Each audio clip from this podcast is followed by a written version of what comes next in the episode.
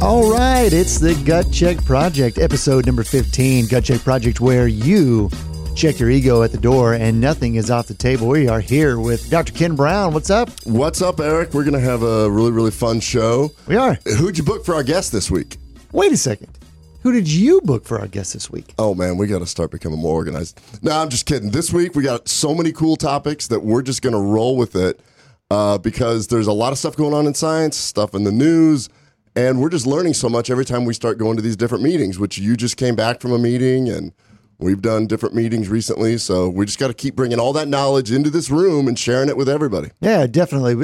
So even just this last week, number one, thank you to everybody who began to write into us. So it seems like we're very iTunes heavy in terms of subscriptions and people that are liking and sharing the show. So it was noticed. Thank you very much. In case you happen to have forgotten, all you have to do is like and subscribe to the Gut Check Project on either iTunes or on YouTube, and then you will be entered into the contest where you can win a free month supply of the Signature Protection Package. Signature Protection Package. Which is Atrantil and either KBMD Cinnamon or KBMD Natural. After you subscribe, you simply have to go to gutcheckproject.com, go to contact, shoot us an email that says, I subscribe to GCP. We got several hundred last week. And thank you for all the comments down there, too. There's lots of people who just want to either know more about Atrantil, want to know more about CBD. They say that either or both of them are already working. And that's great. And several guest suggestions as well. Thank you, Chris. I've actually been contacted by several patients who said that they were taking CBD, and then after adding Atrantil, that they noticed that they feel like they got a little bit better improvement. Is it placebo, or is there something else going on? And actually, we've got some science behind it. The reason why we call it the Signature Package. Why don't you explain the science? Well, long ago. No, I'm just kidding. So CBD, of course, works as a supplement or a micronutrient for your endocannabinoid system, which is something that really we need to get onto the website. It's a little bit about the meeting that we just went to, or I just went to this last week, talking about how to better convey this information. But essentially... By the way, the website looks awesome, developed by a CRNA. For a CRNA doing a website, it's pretty dang good. Yes. For a CRNA doing a website. That's right. That's basically the way we get away with saying it's a terrible website. But we're trying to make it better, I promise. So that was a little bit of the meeting that I went to for the last day and a half, and some great people out there. I want to say hey to Nate and to Sarah and to Brad. I mean, great group of people out there in Phoenix, and Jake. Sorry, Jake, don't want to leave you out. Sarah Silverman, yeah, Bradley Cooper. Mm-hmm. They were all there. Gosh. They're into web stuff. And Nate McGillacotti? They're all love there. Those three people. Yeah, they work so hard together. That's so cool. Never knew they worked there. Anyway, but so the CBD will actually augment or work as a micronutrient for your endocannabinoid system, and that seriously is like any other system that we have in our bodies. It's over 600 million years old, evolutionarily speaking, through all types of animals. If you're a vertebrate, meaning that you have a backbone, you're guaranteed to have an ECS. So essentially, what happens is taking CBD allows our ECS, our endocannabinoid system, to better regulate and function as the governor between our immune system and our nervous system. And you've all heard of those systems. So essentially, whenever you have chronic inflammation, it's either one of those two that's kind of working out of balance. CBD does that. Yeah, so I think one of the biggest issues that people are having with, CBD stores are popping up everywhere. It's always in the news, this and that's going on, but nobody really understands why or what. And so I get my patients that come in and they'll say things like, oh, I've tried CBD, nothing happened. And I'll just say, well, here's part of the problem. There's a lot of companies out there that even the people that are making some CBD don't really understand the science behind it. And once they try KBMD CBD, they'll actually come back and say, oh my gosh, I took X, Y, and Z, didn't notice anything. Now I'm able to, my back pain's gone, my neuropathy is gone. And then I can explain why, what's actually happening. We all have an endocannabinoid system. I keep coining the term an endocannabinologist because I really feel like the more and more I read about it, the more it is really complex. And there's some really cool science out there. But the signature package is there because Atrantil kind of stops an enzyme that breaks down your own endogenous endocannabinoids, meaning your body makes CBD. Yep. It's called anandamide. And that's part of the issue is that we start going down these rabbit holes of explaining stuff, but it's really easy. You just have to realize that when you take CBD, it presses the reset and gets everything back in balance. And that's how come I think it's more of an adaptogen, meaning that when you take it, mm-hmm. your body will figure out what to do with it. That's why you can't overdose on it. That's why so many people can have incredible results. That's why some people it takes longer because maybe you need more of this, what we're going to call a micronutrient or an adaptogen, because it can go by a lot of different terms, but people... that's going to be my goal is to really try and explain a lot of this science. And once I can put together a good signature talk that is sort of, as we always say, bridges the gap between this complex science and natural solutions, then I'm going to get out there and we're going to put that on the website and on this evolving website. Yeah. Well, and nothing's off the table, of course. So through that research and I was there firsthand as you began to have patients who've used CBD and then used a couple of different brands and manufacturers. And I've seen the different changes in terms of once they finally have a high quality CBD. So I do want to say that what we offer with KBMD Health, it's not the only awesome CBD that's out there, but what I can tell you is it does check all of the boxes. So if you're hunting for a CBD to make a difference, begin with a legitimate COA, a certificate of authenticity. If they can't do that, then move on to the next one. If you can't check that box, there's no reason to continue the discussion. Did you see, I saw a news article where somebody got fired from their job because they were drug tested mm-hmm. and they tested positive and they were fired. The person that got fired knew that they weren't doing anything. All they were doing is CBD. Then it starts going around that CBD can cause these false positives. Sure. That person sent it to a third-party analysis, and as it turned out, and even that particular one said that the amount of THC was none, came back at actually a very high level. So unfortunately, somebody lost their job over this, and now they're suing the CBD manufacturer for all of that. So, well, COAs can, unfortunately, they now are the new fraud document, right? That's what somebody else is doing. They're just trying to play off of something else or ride coattails of somebody else and make it look legitimate. That's what people who commit fraud do. They do that. So ultimately, I can say that if you want a trusted product, that I know that Dr. Brown certainly endorses, KBMD CBD is at least a safe choice in terms of quality, price, and what you're after in terms of CBD. So speaking of, I mean, that's we took the high road with Atrantil from day one. Sure. When we started looking at ingredients, when we started looking about where we're going to manufacture, we took at KBS Research with our team over there, we took Atrantil and we sent it through different certifications. The one that I'm really proud of is this NSF, which is Certified for Sport. The reason why I think that is so important is because we're going to start seeing that the combination of Atrantil's polyphenols helping with both sports performance and helping with sports recovery, plus the stress of doing an athletic performance is automatically going to deplete your own endocannabinoids. Mm-hmm. So that signature package right there, I think, is going to be really critical in any contact sport, making sure that the polyphenols that go through that what make up Atrantil, we developed Atrantil for digestive health. We're learning more and more the complexity of these polyphenols. And I got some great science in an article today that kind of ties a lot of this together. But that's what I think is going to end up being such a cool thing. This signature package, which almost all my patients are on that combo right there, my mom, all my staff, everybody. And with this, I can just see this being the future of how we're going to start treating trauma, how we're going to start making sure that anybody in a contact sport, you prevent the inflammatory response before it actually starts causing some damage and some long-term consequences.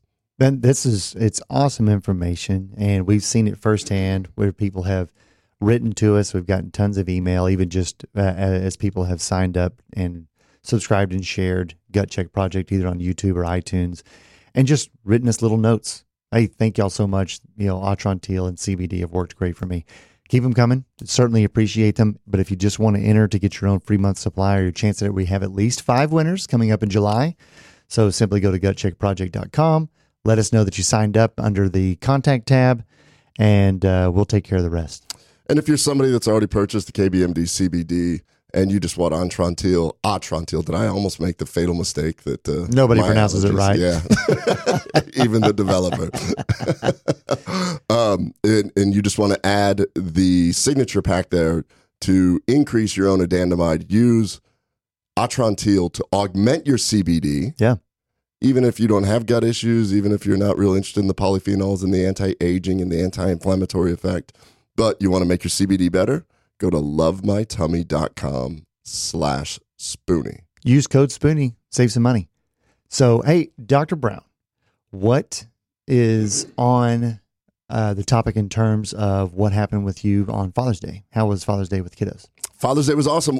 Everybody was in town. There was no tennis. Well, of course, it rained like crazy, but there was no tennis. I didn't have a meeting. It was awesome. So Saturday, great weather. Did just one of those old school, hang out in the pool, float, nice, throw the ball. We were just having fun, and just I felt like it was, you know, like when the kids were 4 and 5, and we would do that all day, every day. So that was awesome. And then on Sunday, did something a little different. We drug Lloyd out. She was not too excited to do it because it had rained all night. It was real muddy and everything. And she had to laugh because I was wearing some pretty old, grubby clothes. And she's like, "You're going to go out like that?" And I'm like, "Oh, yeah," because Lucas and I have discovered kind of a fun little thing. We found a cool park with Frisbee golf. Oh, so nice. We went out as a family and played Frisbee golf. Did you have the putter and then the different discs for the different shots, or is it just one disc per person? Much like my regular golf game, I'm like, you just need a driver. Just give me the driver. No matter what. Yeah. So we just use drivers. There were some other people on the course, and you're like, huh, look at that. It's like, you know, watching people that really know what they're doing. Yeah. And but we had fun. It was really cool. So it was hot, muggy, and muddy, and it was just fun. So it's one of those things. I mean, I think that we don't get out enough and just do silly stuff. Get yourself back in nature. It was a really cool park. It's over in East Plano. And just really, you know, just one of those silly, unplanned, let's just do this, not worry about anything. Nobody's looking at phones or anything. You're just out there slinging a disc, having a little fun. Heck yeah, I know. I love days like that. It's that's good stuff. Yeah. How was your Father's Day? It was good. It one of those things where the actual Father's Day on Sunday, family, the boys and I have to get together on Monday because Gage is out of town shooting hoop. Mac was also in a tournament, and it's quite the norm whenever you just have busy kids that are teenagers. And but we did get together Monday. I got some nice new kicks, which the boys are great at picking out tennis shoes for Dad. I'm terrible at it. And then they surprised me by buying me my first opportunity to go and do a tandem skydive jump. So I asked the boys and Marie if they wanted to do it with me. Marie said, sure. I mean, I'm nervous, but I want to do it. And Gage is, it's like, yeah, love, can't wait. And Mac's response was, nope. And I think all three of y'all should do it from different planes because I don't have a good feeling about it. So that's exactly how I would be. So when you guys do that, let me know. Me and Mac will go catch a movie. Yeah, I don't even think he wants to come watch. I don't think he just wants to hear it, but that it's all okay when it's over. But I'm looking forward to it. I do have to own something. When you said you got some new kicks, listen to this is like one of those, like, what happened to that? I've been on this like run of losing things. So the family got me a really cool wallet. Had bag, 2 cards, got the wallet out. That's awesome. Then we went and did the whole Frisbee golf thing, got all muddy and got busy and everything. I have the cards sitting there. I can't find this wallet. Really? Yeah. So thanks, family, for giving it to me, but I got to find it and switch out everything. I got a beat up wallet here. So it's a great gift, but that's. You got a habit of things kind of turning up, though. Things just turn up months later after I've ordered 3 more from Amazon. And no, that's definitely believable. So remaining in the show today, we've got a bunch of topics that people have written in about that we decided that we wanted to kind of frame this particular episode around. Everything from what's the experience or what's it like to have a near-death experience and kind of how your brain adjusts to that. Dr. Brown has a really cool article on proanthocyanidins and how the gut actually reacts to that. You got another topic over there also? Yeah. So we had there's a few other things. I'm going to be doing a live Facebook at 5:30 today Central Standard Time, 6:30 Eastern, with the SIBO SOS crew. It's a massive community. Sure. Siobhan Sarna asked me to do this, and it's in our very classic, and she even laughed about this because she realized how this works. You know how she normally goes through you, she'll text you or email you. And yeah. You and I will be working, and I'll just go, I'm like, yeah, whatever, sure. And I didn't realize my commitment to this and how big of an audience this is. And so I'm doing an hour Facebook tonight, and then on July 2nd, I'm doing a 3-hour live lecture series followed by Q&A. Check out SIBO SOS Summit. Just Google it, SIBO SOS. If you want to catch Dr. Brown, this is a really big group now. I can remember a few years ago when they were getting started. Not as massive. It's huge. Yeah, it's going to be a big group, and I'm looking at the other speakers there. You got Mark Pimentel, Satish Rao, Allison Siebecker, Mike Ruscio. I mean, all the big players in this whole SIBO community. Yeah, and I had to laugh because I'm like, well, I need to learn some stuff that they haven't talked about. I think I'm the last lecturer in the whole series. Mm-hmm. So it's like, well, how do I top any of the stuff that they've done there? So trying to find some unique things. And I did bring an article that I'll probably talk about tonight with Siobhan, because one of the things that everybody does talk about are these different gases that these bacteria produce. Okay. So how do you start looking into it in a little different way? If you're unfamiliar with what we're talking about, SIBO is small intestinal bacterial overgrowth. If you get sick, take antibiotics, or have an infection, then you have a chance of the motility in your intestines changing, and bacteria can start growing where they shouldn't be. It's not the bacteria good or bad, they're just growing where they shouldn't be. Then whenever you eat, that's what creates all the bloating, and that's why we developed Atrantil to help those people that get bloated. And we initially were basing on the science behind how methane is produced. Mm-hmm. Today's article is really cool about how the molecules in Atrantil interact with hydrogen sulfide, which a lot of people have always asked this. And so this community is a very knowledgeable community. And so I imagine, since it's Facebook Live, somebody's going to say that. I'm ready to start talking hydrogen sulfide and proanthocyanidins, a.k.a. Atrantil. Yeah, the cool thing is just because I think that what's happened with Atrantil, that we've been able to at least begin to address methane production, but that's not where everything ends. So it's kind of cool, I think, to have people see that you've continued the research, and we'll just keep knocking down the hurdles that are before us, and hopefully start coming up with some better answers. I mean, it's really fascinating because these other speakers who I just completely respect, sure, a lot of them are on the lecture circuit. A lot of them are, primarily researchers. And knowing when I did pharmaceutical research, my office was consistently one of the highest enrolling sites, mm-hmm. being a private practice office in the Dallas area. And when we did the Xifaxan studies, it was Cedar Sinai, Mount Sinai, Mayo Clinic, Johns Hopkins. And, being number one is not always the best. This is how I know that we enrolled the most, because the FDA said, wait a minute, what is this little tiny spot in Plano doing enrolling all these people? So they came and gave me a good thorough audit for 2 weeks. That was so much fun.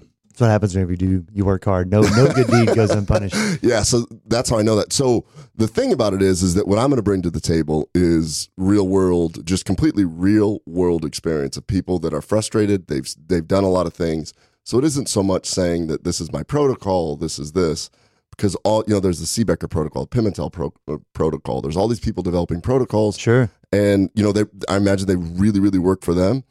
I can't, because everybody has already done one of these protocols and shows up, and it's just a high volume practice. So what I bring is, okay, let's be practical about it.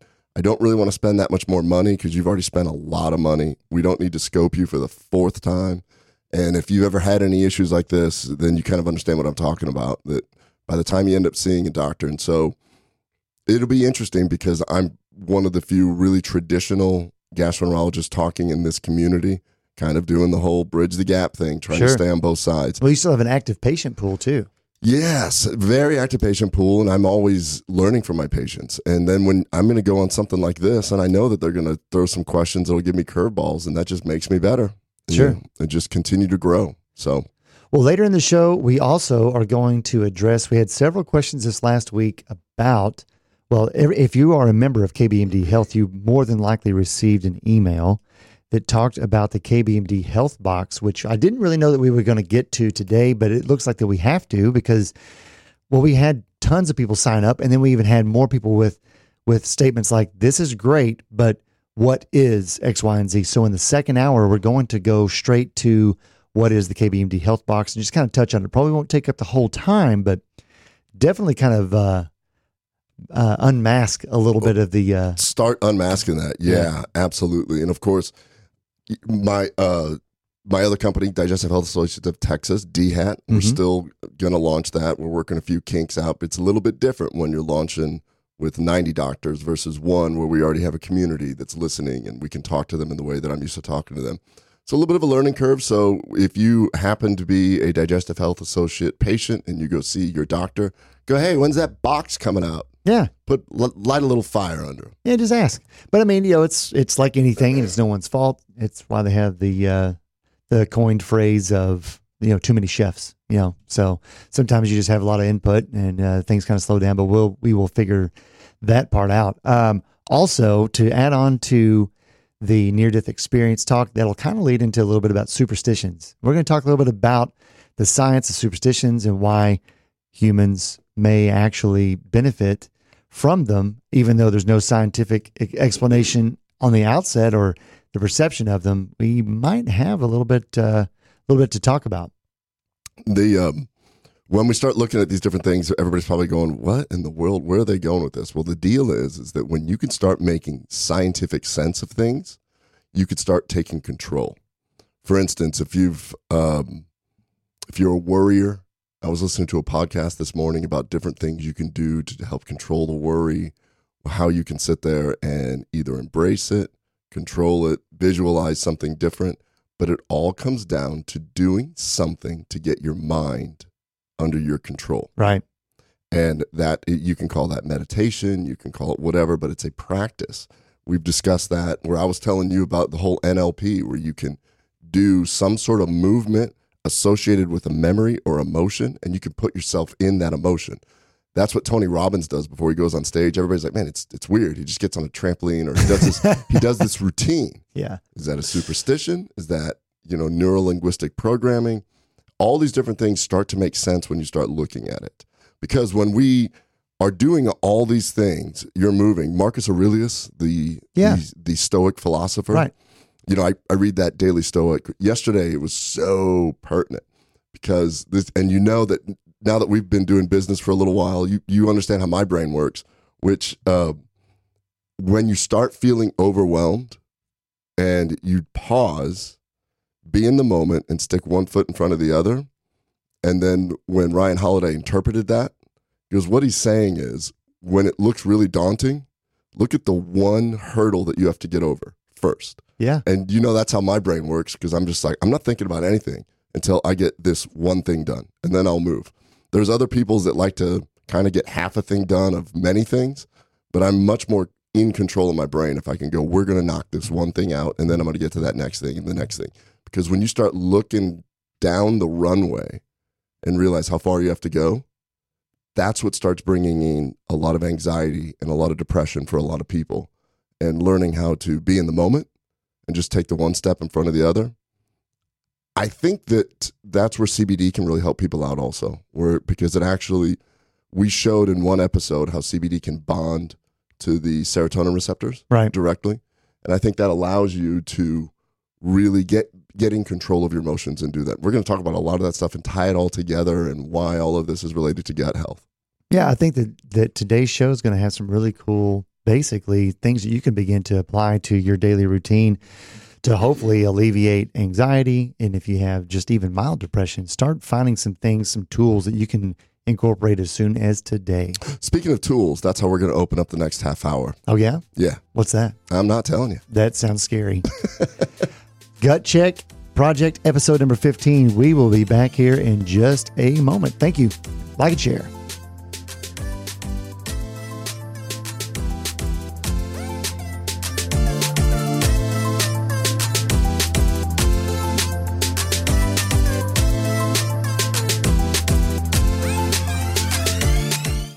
Do you use the expensive blue or yellow pills to charge your sex life? Are you thinking about it?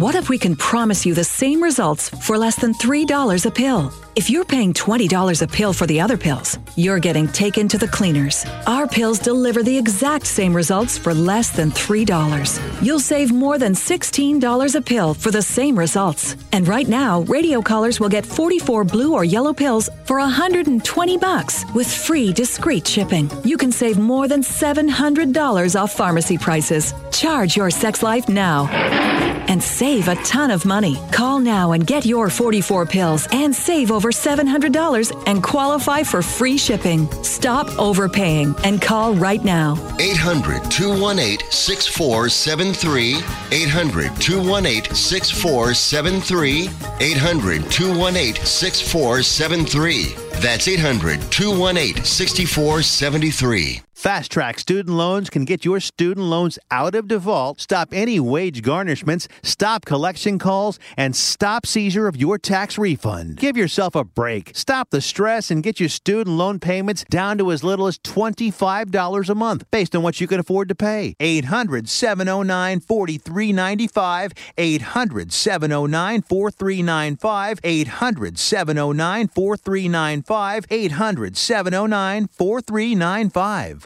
Now you can fly anywhere in the world and pay discount prices on your airline tickets. Book a flight today to London, Paris, Madrid, or anywhere else you want to go and pay a lot less guaranteed. Call the International Travel Department right now at Low Cost Airlines. 800-452-1075. 800-452-1075. That's 800-452-1075.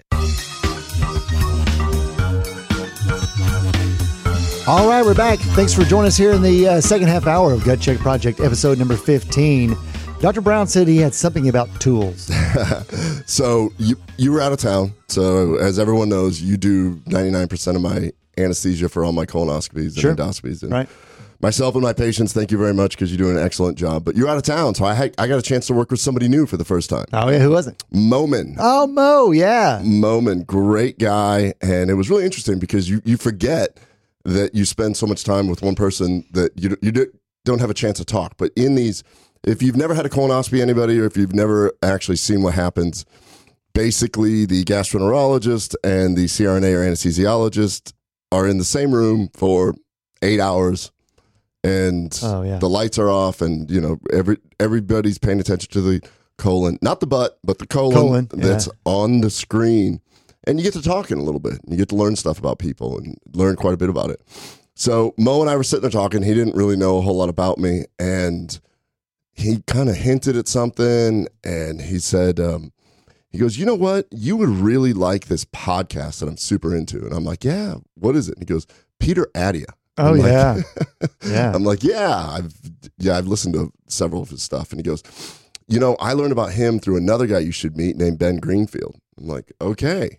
Oh, wow. So you are listening to similar podcasts. No joke. So this led to him asking me all kinds of things as we started to move on. He goes, "Wait a minute. So you're into this stuff. So, you know, what do you think of this sauna, infrared sauna thing?" So we went on to a sauna topic, and we talked about that, and Charles Risen and his studies with that, and the Finnish guy and all this stuff. So it turned into a biohacking day. Wow, yeah, good. And I started telling him, and you know, I have pictures of everything. And I just about bring everything that I try out, the X3 bar, vibration plates, my relaxed sauna. I essentially bring it all to work and make everybody do it, right? Whether they want to or not. Right. Well, I'm sure that they have a full say on it, but maybe they feel obligated. Yeah. So then we got to talking about all that. He's like, "Oh my gosh, I need to get that." I'm like, "Well, you're going to be like me, where you just start, you know, ordering stuff that you'll hear a podcast, and then all of a sudden everything starts showing up at your house." So I got to thinking about that. I was like, "Wow, since you left, this is my newest attempt at a hack." Okay.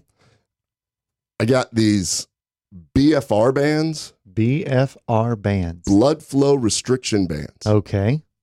So the idea behind these are that you put these proximally on a joint, and then you do low weight, high repetition to increase blood flow, and it prevents the venous blood flow from coming back. Okay. penetrates deeper into the muscle because the pressure starts building up in there. So you're not restricting arterial blood flow, but you're restricting venous blood flow. Okay. And the theory is that this can actually increase muscular hypertrophy, increase muscle growth. Growth hormone goes up, but not just in the limb. The body has a systemic response. Really? So that sounds kind of crazy, though, knowing that the venous blood's going to be carrying back the waste gas, CO2, the lactic acid. So is all of that extra dilation and pressure together helping to penetrate the tissue? Is that the idea? I think the idea is that it helps penetrate the tissue. Then when you relieve it, there's a compensatory dilation that then flushes the lactic acid. So I thought we'd do a little experiment here. I brought them. Okay. Yeah. So that sounds fun. So why don't you slap this on your right arm? Right on. Get way up. And then all you're going to do is just tighten it like this. Okay. So it's like a flex tourniquet. Yeah. Okay. Right here? Yeah. As high as you can go. Yeah. Oh, as high as I can go. Okay. All right. If you're listening, I'm adjusting a band with one arm now, by the way. Dr. Brown has a much bigger arm than... This show's all about science, and we're doing it. Is it pinching? Just lift it up so it doesn't pinch. Yeah. If you just lift it up, it won't pinch. Okay. All right, ready? Yep. So I brought a resistance band that you can sit in your chair. Okay. Put it around your foot and just do a few bicep curls as we keep talking. Okay. And we're gonna look and see if one arm is bigger or has more venous. This is a rubbery rope. From when you were handing it to me, I thought it was.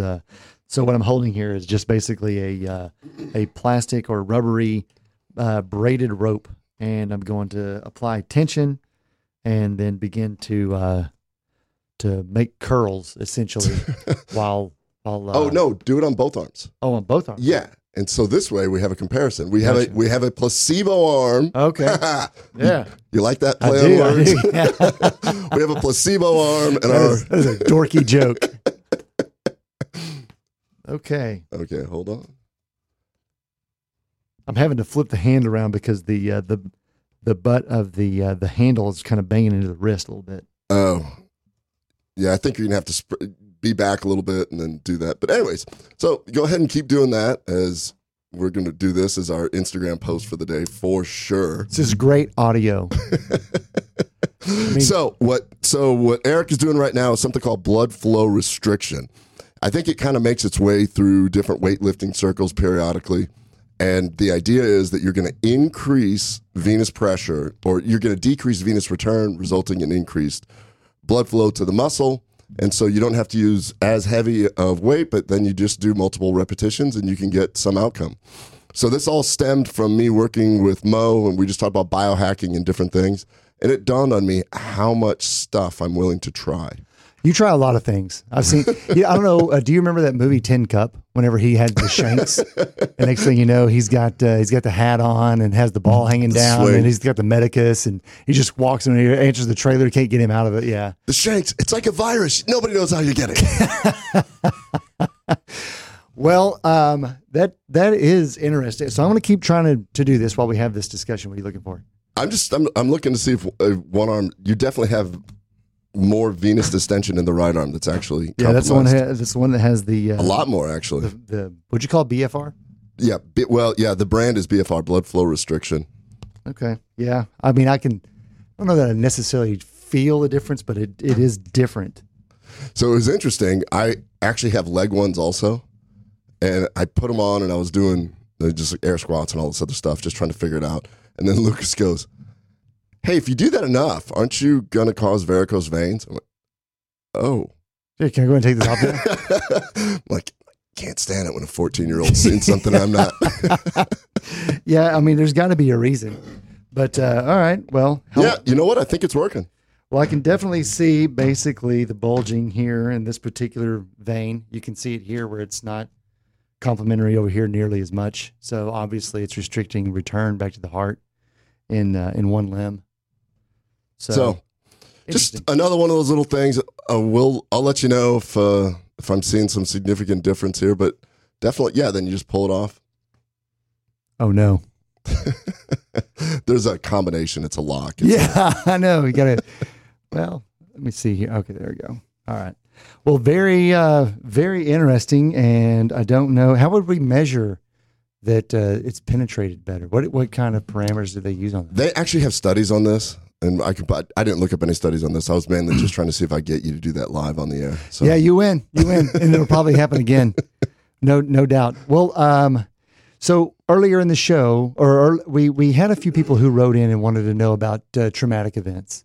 And in having traumatic events, we had a couple people who said, you know, does near-death experience affect me or affect someone who's had it? And how does it affect their relationship with other people in their lives?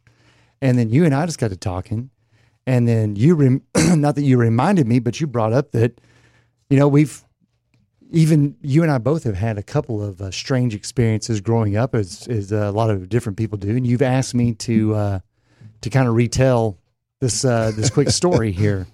Well, if everybody's wondering why we went here, last week we had Cooper Reed on. Correct. And we were talking about psilocybin. Psilocybin is currently being studied at Johns Hopkins for both depression and PTSD. Right. And so this topic got brought up, and there, you know, people that have had near-death experiences, that is a profound cause of PTSD. And people can ruminate on it. So it definitely is, and I can say from my own experience that it stuck with me pretty well. And there's a couple things in my life that were kind of weird whenever I experienced them, but this one in particular was probably the only time that I actually thought that I was more than likely going to die. And what happened in the year 2000, exactly 1 week to the day before Marie and I were to get married, we were down in Galveston. And we were down with some friends, Dave and Will, and another guy named Cameron. And Cameron lived in Galveston. And Marie and I at the time lived just south of Houston. Well, we went down to the beach, and Cameron had a new surfboard. And he wanted to show us how cool it was and how he could surf. And Galveston isn't like Hawaii or it takes real skill to get up in those low energy waves, no doubt.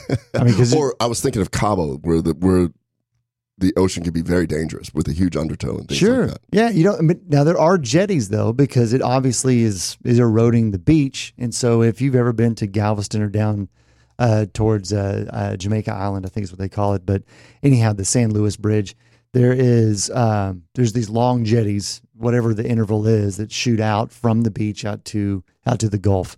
And we were right next to the area. There was a jetty on our left, and to our right was the old Flagship Hotel, which I don't believe is there anymore. I think they had a really bad storm a couple of years ago that took that out. Mm-hmm.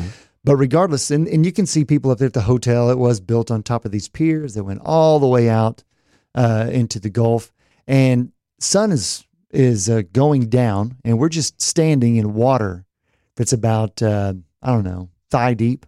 So it's not big waves coming. There's nothing. No, nothing to even think about whatsoever. I'm trying to figure out how this is a near-death experience, because so far it sounds like hanging out. Sounds like somebody has to run up with a gun. Yeah, and they didn't, fortunately. But Cameron goes out on his surfboard, and Dave and Marie and Will and I are just standing there, just watching him, and he's catching some waves, and we're, you know, just casually drinking a beer or two while he's out there doing it.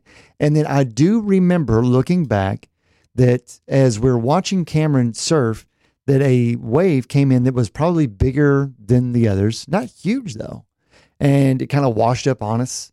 And then a few seconds goes by, and then suddenly I'm not on my feet anymore, and I am underwater. Oh, geez. And I can feel myself just kind of being, I don't know, scurried underneath the water, and water's going up my nose. And it's like a huge undertow came up, or... It's exactly what it was. I mean, isn't that terrifying how quickly something like that can happen? It was out of nowhere. I had no expectation that there was even any element of danger of us standing there. And then when I popped up, so whenever we were standing on the, in the thigh deep water, we were only about 20%, a quarter of the way down the length of the jetty that was on our left. And we were a good, 40, 50 yards away from it, to the laterally. And so the water came, it swept me out. And then when I popped up, I quickly realized that even further out was Dave and Marie. They're back behind me, and we're not even where the waves are crashing yet. We went underneath where all the waves were crashing up against the jetties, and we're popped out, and all we have is the waves as they're building up, and they're crashing over. And I can remember Dave yelling in the distance saying, Rieger, don't go towards the jetty. And I'm like, yeah, it's a great idea. Did you say go to the jetty as quick as I can? So I'm comforted that Marie is close to Dave, and I don't see Will anywhere though. I have no idea where Will is, and I keep trying to swim laterally because that's really the only thing that I knew away from the jetty. It was doing no good though. I couldn't outpower where the wave was pushing me, and it ends up pushing me right to the end of this jetty rock, right at the very, very, very tip. And I can remember as I'm riding a wave and then you hear it crash, and the closer that you get, the louder the sound gets. And then the wave would pick up and then it would crash. Well, then I can remember distinctly that the water in the wave just before I was thrown up to the rock crashes on the edge, the very tip of the jetty, and it just goes whoosh. And then as it goes down, I could see way down, and I could see all these little bitty mussels and whatever else over the rocks. And I'm like, and in my mind, since Marie and I were living in South Houston, oftentimes on the local news, they're talking about people who've died on the weekend, just hanging out on the beach. And I sat there in my mind, I remember thinking, you're going to be on the news and you're not going to make it to the wedding, your wedding. And, but at least your family will be together, I guess, you know? And, so then my turn comes apparently. So you're watching, so you know it's coming. There's nothing you could do about it. You're looking at all these rocks and mussels and sharp objects. Yep. And you're looking back going, oh, and these are gigantic pieces of red granite stone. They're like, I shouldn't say they're square or cubed, but they've definitely been cut, right? So they could build these jetties. So, and they've been stacked along the end. And so then my wave comes and I see it and I'm thinking it's going to be a head injury, you know, because that you're being hurled into a jagged, large wall. So just a big wall of stone, right? Oh, geez. So the moment I hit, my first surprise is I didn't hit my head. And then the crazy thing was I then just felt my body being pulled down. And I still have a scar from it on my knee. I quickly jammed my leg between two of those gigantic stones, right? And water is crashing up and basically coming over my head with each successive wave. And I had to get energy and try to think about the timing. I really couldn't believe that I was still there. And finally, as I began to piece together a really haphazard, but it worked, strategy to get out of there, I crest to the top, and the moment that I get up to the top, I see Dave, and then what he's doing is he's retrieving Marie. I thought I was in a bad spot. They actually washed up on close to the tip of the jetty, but actually on the side, and that is nothing but like an underwater washing machine. Oh, geez. And every time she tried to step up, Dave said that she was just being sucked. You see videos of that, of tourists in Hawaii that are just standing, they get sucked up, and then they can't get out of that little whirlpool. That's awful. Yeah, like when they're crashing in between the big stones and like they're like a big cliff. Yeah, it's very, very similar in appearance, the way it looked. But thankfully for Dave, he's right there. He pulls Marie up, and we're just all cut up, right? And the week goes, we made it, obviously, and then we found Will. Will had like one nick above his belly button. It's like, oh yeah, it was scary. And then he got it. He didn't get pushed out nearly as far as we did. But regardless, we all were fine. But I still remember having, for a brief period of time, lots of thoughts about that.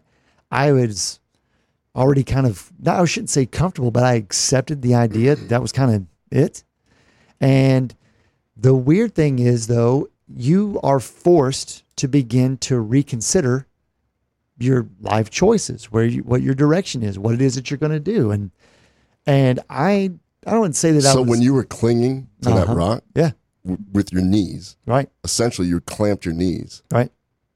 You were really thankful that you have that Suzanne Summers Thigh Master. Yeah, that's the one time where you're just like, I'm happy about that life choice. Yeah, there's no saving my life. That and the little finger grip machine that I had there that I was always, I don't know that I have a Thigh Master. Not anymore.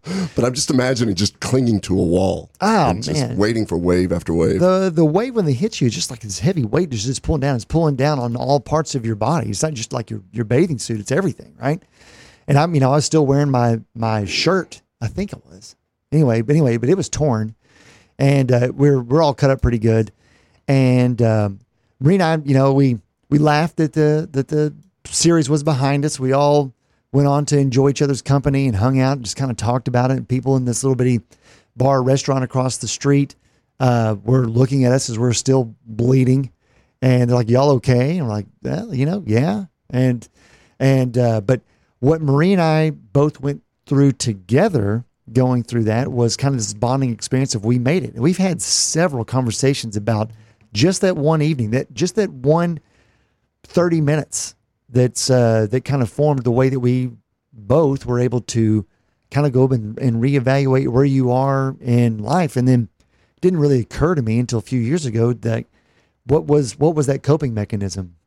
What allowed these different things to happen? And oddly enough, as I began to look through it, I learned that Marie and I are actually fortunate that we did it together, because people oftentimes that have near-death experiences alone or away from all of their significant others or close family members, they actually end up being not perceived well by those that don't understand their experience. It can actually build up a wall. Lots of times there are people who have near-death experiences that they have a significant other that didn't go through the same sequence of events or the same experience at all.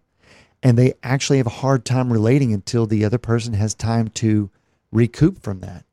And I found that fascinating, that just by complete luck that, number one, we survived it, and number two, that we did it together, that wasn't something that became a barrier or a wall. It actually was a bonding experience. And there's actually lots of dopaminergic activity or dopamine release that happens in the realization of the things that you did right after you get past the trauma of it. And so anyway, do you have a question? No, I don't. I just think it's fascinating, because that is the way that you said that you and Marie have, through life, you're going through other things, and you go back and you can reflect on that and go, well, we came out of that. And so we can basically get through anything else. That's not a life and death situation. I really think that's how a lot of our veterans feel. Yes. And which is why they find community amongst other veterans. Yep.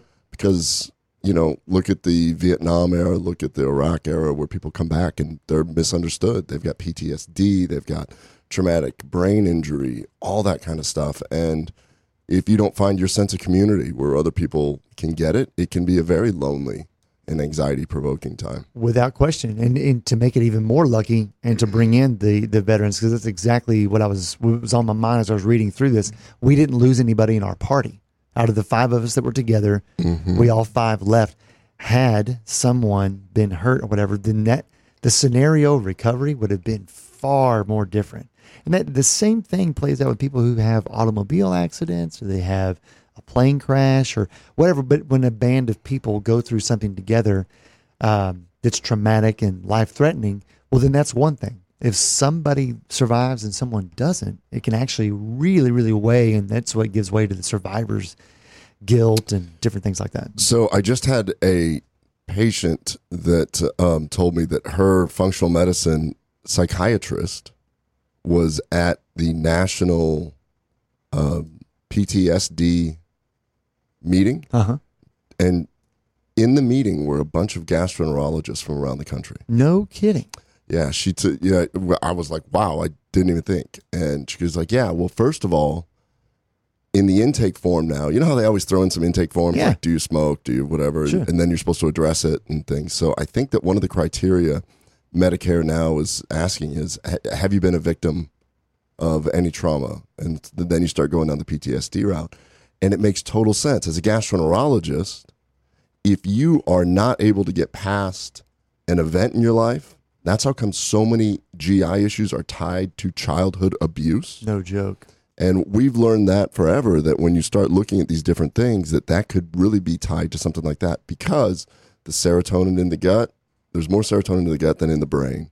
And then anytime you have any type of dopaminergic depletion or any type of cortisol rise, that affects your intestines. So all these kinds of things. It's interesting, because I'm trying to think about, wow, if I had the perfect practice, it would include both the addressing, not just using proper diet, not just using some biohacking tools like sauna, light CBD, but then also offering an environment where meditation can be taught. Oh, yeah. Mindfulness meditation. So an article just came out. This fits right in. I just read this, where they published that mindfulness meditation can actually help with rumination. Not food rumination, rumination of thoughts. Thoughts, yeah. So rumination of thoughts, you can look at that in any other way. It's that thing where you just go, man, I can't get that out of my head. Why do I keep thinking about this negative thing? Why does this happen? Why am I worried about this? Why is this? It's the rumination. It can be OCD level, or it can be over here. But when you start doing a mindfulness meditation, then you can actually start taking control of some of that stuff. And I want to talk about how athletes can cope with that, but I want to tell you about my near-death experience. Okay. Super quick. Yeah. I was driving home but I was out of town, and I had the Google Maps on, and it said turn right. And I turned right. I wasn't paying attention, but I turned right before I should have, and I ended up in a McDonald's drive-thru. What? Yes. And then a car pulled up behind me, and I was stuck in the drive-thru, and I pulled right up there, and she goes, hey, what can I get you? Then I was like panicked. I didn't know what to do, and I just went, number 2. So next thing I know, I pull up, and they gave me McDonald's, and it was in my car. Whew. Thankfully, I was able to pull over right away and throw it out. Yeah. It's too bad Lloyd wasn't there with you. Y'all could have done it together. I know. She doesn't get it. I talk about it. I'm like, I almost ate McDonald's, honey. You weren't there. You don't understand. You don't understand. All right. So let's use that same idea of trying to control your brain and control these thoughts. And let's talk about what you want us to talk about. Well, the interesting thing that kind of ties a lot of that together is how do you regain control? Because I never felt out of control with my thoughts, and I wasn't struggling to find a happy place or anything else like that. And I don't think that I've severely suffered since just that one incident, but it made me want to kind of explore what is it that people are doing and what kind of routine do they get into. And I was reminded just this last weekend while watching the College World Series, Texas Tech was in, and I noticed that one player, for instance, Josh Young, he always talks to his bat before he plays. And this guy was just drafted by the Rangers, I think number 8. Wow. And successful hitter, et cetera. And then we've all seen the guys who are about to bat, and they buckle and unbuckle and unbuckle and buckle their gloves, right? Mm-hmm. Before they hit, and they all have the routine. So oftentimes we dismiss superstition as dumb or inexplicable, but we just do it. And the truth is there's lots of research that shows that establishing a routine, actually, no matter how silly, can allow your brain to administer the right amount of dopamine to where you find the focus necessary to achieve a task. And even though it may set expectations unrealistically high for what the outcome is, when those achievements don't happen or don't occur, the level of depression is less. It's basically like, well, we can do it again next time. But the times that people are withheld from doing their superstitions, they almost inevitably always blame the fact that they didn't do the routine to get them there. So this all tied back to some really basic stuff that Tim Ferriss and several others have said, that find your morning routine to establish your mode of success. And that could start with making your bed every day, or your routine for meditation, or your routine on how you make your breakfast, or just your routine on how you greet your family members. But your routine matters. You set up your routine, you take control of your day that way. Yeah. And then you have set it in motion. I mean, Arnold Schwarzenegger, Tony Robbins talks about it. Elon Musk, super successful people all have this morning routine where they get up and they do this stuff. I think that you start using this morning routine and augmenting it by getting out and earthing, can get outside a little bit, especially if the sun's shining. Start your circadian rhythm going. Right. By doing that, you can drink a big glass of water, start your hydration routine. And then if you're capable, it'd be really cool to do a meditation. So every day before we do this show, I always go to the Colleyville Lifetime, right, and I've got a little routine where I end it by being in the sauna and doing 15 minutes of mindfulness meditation. And I think that is a way to take control. Even if this show sometimes, you know, we just go, okay, I hope this show goes well. At least I have control of that portion of it. Yeah, and having control, it's like a grounding. It's a level of familiarity that you can embark upon something new, and you know that you have, just like you said, that level of control to move forward and have some confidence. So, key takeaway today: if you're experiencing even just modest amounts of overwhelming feelings or anxiety, start by just mapping out a new routine that's beneficial to you and that you can commit to, no matter how small. Doesn't matter. Absolutely. Hey, we're going to be back in the next half hour, and as promised, Dr. Brown is going to address a little bit of the questions around the KBMD box. We'll see you on the next hour.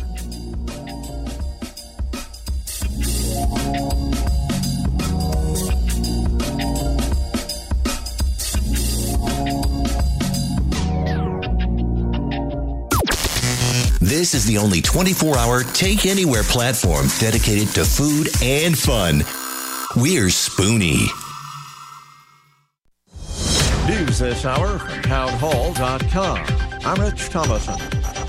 Iran's Revolutionary Guard has brought down a U.S. surveillance drone amid rising tensions in the Persian Gulf region. The Guard says it shot down the drone over its own airspace, while American officials say the downing happened over international airspace in the Strait of Hormuz. The different accounts could not be immediately reconciled. The military had alleged Iran had fired a missile at another drone last week that was responding to the attack on two oil tankers near the Gulf of Oman. The U.S. blames Iran for the attack on the ships. Tehran denies it was involved. I'm Charles de Ledesma. The leaders of China and North Korea holding talks in the North Korean capital Pyongyang. Discussions likely focus on the state of stalled nuclear negotiations between the United States and North Korea.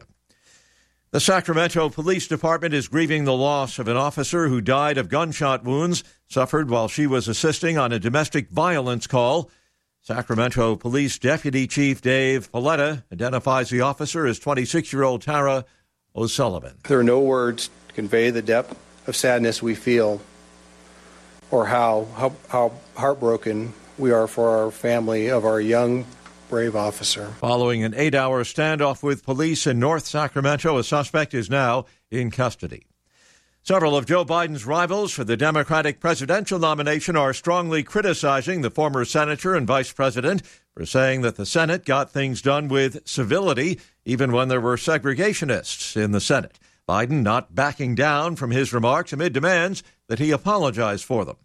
Wall Street is rallying this morning with the S&P hitting an all-time high. The Dow is up about 238 points. The S&P better by 28. The Nasdaq up 94 points. More on these stories at townhall.com. Never Forgotten Apparel is more than just a premium women's and men's clothing line. It's a movement to remind us to wear American-made and serve those who serve us.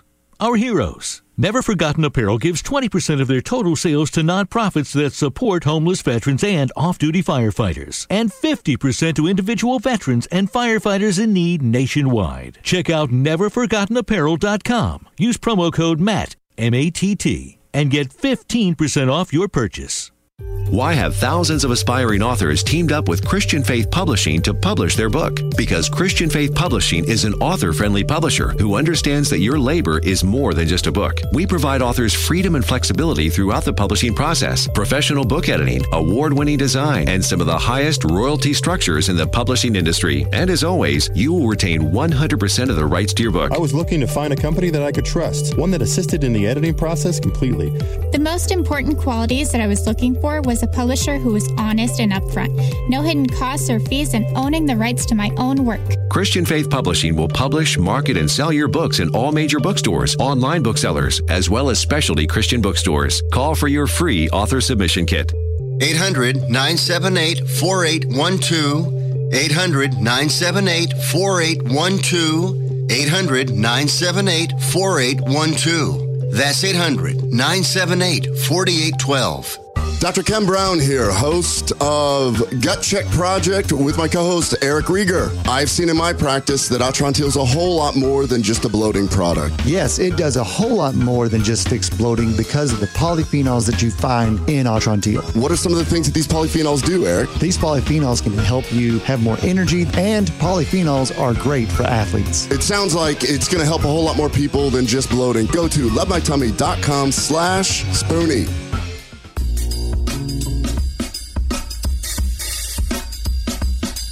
All right, it's Gut Check Project, episode 15, second hour. I'm here, Eric Rieger, with your host, Dr. Ken Brown.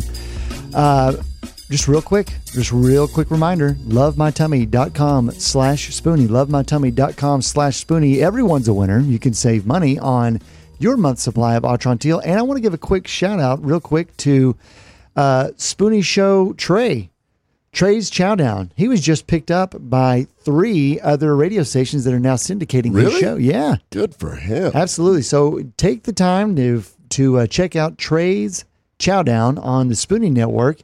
It's a great show.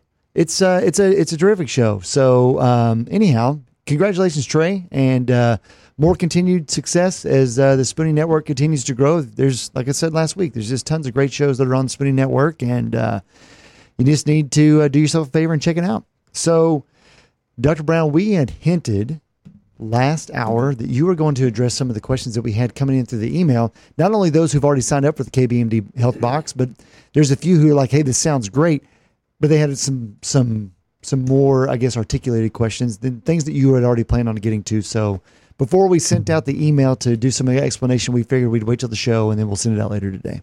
Yeah, so we're really excited. We've been working on something. We brought up a few episodes before about the Digestive Health Associate member box. And what this is a cured or a cultivated box where I want to put things to augment your life that have been vetted, that I have seen as a physician work in my patient population. And we have teamed up with a great guy, Stephen Azell, started this company called MemberBox because he realized that we can deliver health to your house, and that's our goal. And so we are launching the KBMD Health MemberBox, and what that means is that when you sign up for this, you will be able to get physician-vetted products delivered to your home at a huge cost savings. So by teaming up with MemberBox, we're able to purchase these things in massive bulk, or they are, and then you can cultivate the box. So the first month is really the month that this is going to be my box. This is going to be I guess it'll be the mid-June box. Sure. And so in this box, arrives to your house, your health has arrived there. When it does arrive, make sure that you reuse, recycle, share. Very excited because one thing we did is we told everybody we're going to be launching this, and a lot of people signed up, which is awesome. But a lot of people also asked, well, what's going to be in the first month? I mean, what if I already have everything that's there? So let's talk about it. Right. The first month. Now, that being said, something that we've not been able to talk about in the other emails that we've sent out, right, that first month is going to be what I have seen work. But a patient yesterday was asking me, well, you know, I take this supplement for my eye health. Is there anything going to be there for eyes? Because that's something I would like. Absolutely great question, because what you're going to be able to do once you become a member of this very exclusive community, you can go on and there's going to be a store where you can build different things. If you need an eye thing, if you want this, these are all going to be vetted products. And what I mean by that is we know that a lot of different supplements and things like that. It's not just supplements. There's some food products and really, really, really cool stuff. Through DNA analysis, they showed that almost 80% of them do not have what they say it has in there. So in this box, we know that these have all been third-party tested. We know that these are very reputable companies, and I have seen them actually work on people. And so that's what's really cool. We're going to be able to deliver health to your house, and you know that you're getting something that's actually real, and you're getting it at a huge discount. It's a win-win-win. It is definitely a win, and another added benefit that you kind of hinted about there is that when you go and you become a member of the KBMD Health Box, you have access basically to a marketplace. And for lack of a better analogy, think of Costco. You don't get to see the advertised prices of Costco, but you more or less pay a membership. Well, this one doesn't really require a membership. The moment that you buy, you get. And if you ever want to pause your receiving stuff, you just pause it. However, as long as you are a member of the KBMD Health Box, you can look at the marketplace and you will have basically pricing on goods that they cannot make public. And that's why you don't see Costco run ads. They have agreements with their suppliers not to advertise what their low costs are. Same for Sam's Club. This essentially is an online, more or less, avenue for you to not only save money, but to get it delivered to your home. And then you get to have a physician show you, at least in the health space, these are the supplements that I know have science that back them. You can save money on, and this is how it works for you. And I kind of want you to touch on this also. There's some things that you didn't put in there that a lot of people commonly take. And I've seen when people come through the clinic or the GI suite and they say, well, I'm taking so-and-so and so-and-so. What's it doing for me? Mm-hmm. And oftentimes I've seen you say, I don't know. I don't know what that's doing for you. Kind of hint on that. What's not in here? Yeah. So this, in the first month, there's a few things that I don't see really good success with. I don't see really good success with your run-of-the-mill probiotics, for instance. Right. Everyone that comes into my clinic has already been on 5 or 6 different ones, and there's some science to show why traditional probiotics over a long term have not been much more beneficial than a placebo, and a lot of evidence points to the fact that most of those probiotics get destroyed through the stomach acid and through the bile and pancreatic issues. I think next week we're having a microbiologist to kind of talk about this. Yeah, probably so. Yeah, so we're gonna hit at that. I do see a lot of people that take unnecessary vitamins. Mm-hmm. I mean, I check their blood, we check micronutrients; it's all there. Not really something that I would put a whole lot of people on because traditionally the diet. A lot of people are taking poorly absorbed ingredients, and so they're kind of wasting their money. My big thing for this is to talk about the science, talk about things that have been shown to benefit people, right? Get it for a savings, and more importantly, really get my patients to not waste money. I mean, we talked in the last half hour about how I love to life hack and how I try to get into these different things. Sure. One of those things is really try and vet a lot of the different products that I take and see the benefit that I can get from them. So that's why we chose in the first month, and I will say this, that to put it in perspective, complete cost analysis on this box, and I'm going to go through all these products and why, mm-hmm. You're going to get over $250 worth of product for the membership fee of $147. Right. So it's already $100 savings that you won't get anyplace else. You can't go to Amazon and build this box. You can't go to Costco and find these things. Right. These are very unique, vetted products that are going to make a difference. That's a big point. So let's say that you do go to Amazon or that you do go to Costco or you do go to any other traditional retailer that we're all familiar with, generally what you see on the end cap, which is the end there, or what you see on the most visible shelves, not always, but generally what that is, it's not about them being the best product. It's about them having the most marketing dollars, and it's about them having the best placement. In this particular scenario, of utilizing KBMD Health Box, the physician has gone through and said, this is a reputable manufacturer, and the declarations or the application of this supplement has a real benefit. And what's really exciting? This marketplace that we're talking about, it's only going to keep growing. Yeah. And it's only going to keep growing with reputable things. I pay certain registration fees so that I can have access to different certificates of analysis, like Consumer Labs is one of them. Sure. I just read a recent one where they looked at melatonin, different melatonins, and almost all of them had varying amounts. So when I talk to patients, and just like we talked about in the first half hour, oh, I tried CBD, it didn't work. Oh, I tried melatonin, it didn't work. Oh, I tried this, it didn't work. It's probably because what was on the label was 1/10 of what was on the label, or vice versa, or there's a whole lot of things. We did also talk about that in the certain categories, an article just came out warning parents to not purchase items for their teens associated with sports performance, weight loss, or energy, because we're seeing teen death now from supplements. And when they analyze it, it's because there's a lot of weird stuff in there. Yeah, and that's what this. That's one of the many purposes this serves, and that is basically to help the end user get real products with a real purpose, with real savings. And quite honestly, one of the biggest complaints or the worries that we have when the patients come through the GI suite is, well, I've already spent this money on this, and now I added this. Is this one working? Is this a good mix? The cool thing is what we're putting in here can be taken together, and it relieves the anxiety. So just think, I'm not only saving money, I'm saving time, and I'm saving a trip to the store. I'm not having to go and piecemeal all of this together. I know that the physician has gone through and seen this. You already trust them with a prescription. You trust them with the regimen that you leave the clinic with. Now you get it with a consumer supplement level purchase. Well, yeah. So it is. It's going to be a physician. This is what I would tell my patients to go and drive someplace and purchase it. What we're doing is taking the convenience out of that. And so this is not. It's not prescriptions. That no, it's not prescription at all. It's over the counter things that I have seen that have helped me. Right. I have seen it work on my patients.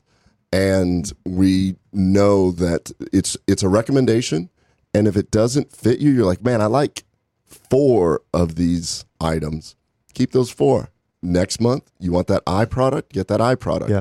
You want something else? You want to go beyond that and get into skincare and beauty? Lots of stuff like that. You want to get the advice of a holistic plastic surgeon's products that are available there? You can do that. Oh, you want some books? It's a good point. So if you happen to be someone who says, you know, I like the way that Dr. Brown suggested this, this, and this, but I actually want this other thing that someone else has in the marketplace, you can do that. There's nothing wrong. I mean, you could still treat it like a store. It's essentially a store that has Dr. Brown's recommendations available, and you get to see it. But every single thing that's in there comes with a savings. And the cool thing is beyond health, et cetera, the idea of the platform is to move this over to also everyday consumables. You'll be able, there'll be electronics and other things in there that if you were to spend 100, you'd probably only spend 60. Yeah. And when you go to the landing page, you're going to see the copy there that what we wrote. It was pointed out to me that, and it's 100% true, because what we're talking about Dr. Anthony Yoon up in Michigan, who's on Dr. Oz all the time. There's other influencers, functional medicine doctors, traditional doctors that are all part of this MemberBox community that we have. We're sharing ideas. Right. So when we're looking at this, I can go, you know, Tony, has your group, has your tribe, have they done well with this line of skincare products? What is your best here? I said, I want to feature it next month here. Let's go ahead and do this because we're getting a lot of feedback on skincare. You know, Trina, tell me about your organic primal dental stuff. Let's start integrating some of that. It's going to be so exciting. So we're curating boxes, but we're also sharing information and sharing experience. Right. That's what's so cool about this. So you can go to kbmdbox.com just for a direct link if you'd like to sign up, and kbmdbox.com. Just go and check it out if you'd like to explore a little bit more. Of course, if you have any questions, go to gutcheckproject.com. and hit contact, and there's also a drop-down menu for you to say, hey, look, I've got questions about the KBMD Health Box. Yeah, let's go ahead and mention this also, that it's limited right now because this is our first box. We're starting out. There's going to be limited quantities. You know, we're going to have limited quantities of Atrantil because a lot of the other people that have boxes, everybody's trying to use this, so we want to make sure that everybody has the first opportunity, and those that are first in, I can only imagine that it's like all things. MemberBox has gone out on a pretty big limb, set up a huge platform, worked really hard. We've worked very hard to work with everybody else to talk to people. And the getting in on the ground floor is the key to this thing, because I can imagine that as the marketplace grows and it becomes more successful, prices are just going to continue to go up. So, well, and to add to that, so roughly 70-something% of Americans, adult Americans, take supplements on the regular. If they happen to have any association with a GI disorder, or they go and they visit a gastroenterologist, that number is now over 85%. So chances are that if you're hearing this message and you're an adult, you probably take supplements. if you've always wondered, hey, in terms of my health, am I taking the right things? It's worth your time to check it out, because I think that the KBMD Health Box will definitely save you money, save you anxiety and time, and it'll be delivered straight to your door. So what's in the first month? So this is essentially my box. This is what I would say, okay, for the first month, since you have to sign up to get the box first, right? I know that we're going to be sending big bang for your buck. That's the key. So we want to find things that are going to augment each other. We're going to have a big value to this, and some pretty interesting novel things that I've had great feedback from the other doctors and influencers and from patients. Mm-hmm. So two things that I have not tried, but I've heard great feedback from. This is exciting. This is why we do this, because we're going to be able to say this and put this out there. Oh, doc, this worked out really well. We're going to do feedback afterwards. Hey, tell me what you want this. Next month, we're thinking of doing a sleep box. You know, does our community want this? I'm going to go scour. I'm going to meet with sleep doctors. We're going to talk. We're going to find naturopaths who are good at sleep. Say, okay, let's find out what works. Then we go, we team up with MemberBox. We find the ingredients that we want. We do the research, and we work a deal out just like they do with Costco, so they can be in the marketplace so that I can then put it in the box. So next month, we're going to do a sleep box. For all we know, nobody's ever really looked at, because, okay, for instance, I'm still a practicing gastroenterologist. Right. I'm grinding stuff out. I see things that are not being published. Right. Because I don't have the time to publish it. I'm sitting here making you do bicep curls on a Thursday morning instead. So there's a great example. When we go to these meetings and we meet with people, in fact, the first combination, when Bridget Danner, who has her own box, said, hey, you need to meet Kiran Krishnan, the medical director for Megaspore Biotic, because I'm killing it with your product, Atrantil and Megaspore. Mm-hmm. So that is going to be our microbiologist that we're going to have on next week. But that is a great example of influencers connecting other influencers, and this web grows. So if there are people out there who know certain things, are like, wow, my doctor, functional, traditional, whatever, has me on this and it's working really well, we'll look into it.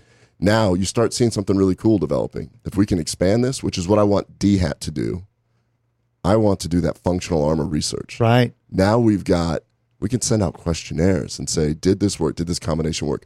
For instance, this gut box, this is primarily a gut box. I'm a gastroenterologist, but it extends beyond that. So let's look. When you get this and you open it up and you look and to see what's inside, what you're going to find, the first ingredient, Atrantil. My baby. Why is it in there? Well, because we know it works. We know that over 88% of the people that have bloating get better. But I also know that after we've had this out on the market for a few years, we're still seeing that kind of success rate. And the polyphenols in it are really important. We haven't even gotten to our science article yet, which actually explains more. But Atrantil, the polyphenols for everyday use, essentially those are the molecules in the Mediterranean diet that make it very healthy. And because we've been able to work out a really good deal from a business model, we realize that, okay, we can get this on the marketplace. Right. And that's the cool thing. So it's going to be available to all the other influencers also, which is super exciting. So Atrantil, if you're part of the community, you probably already understand what Atrantil is. If not, go to lovemytummy.com/Spoonie. Put in code Spoonie for a discount. Learn more about it. Yep. So Atrantil. Now, the other thing. You've heard me say this before. I'm not that big of a fan of traditional probiotics. Right.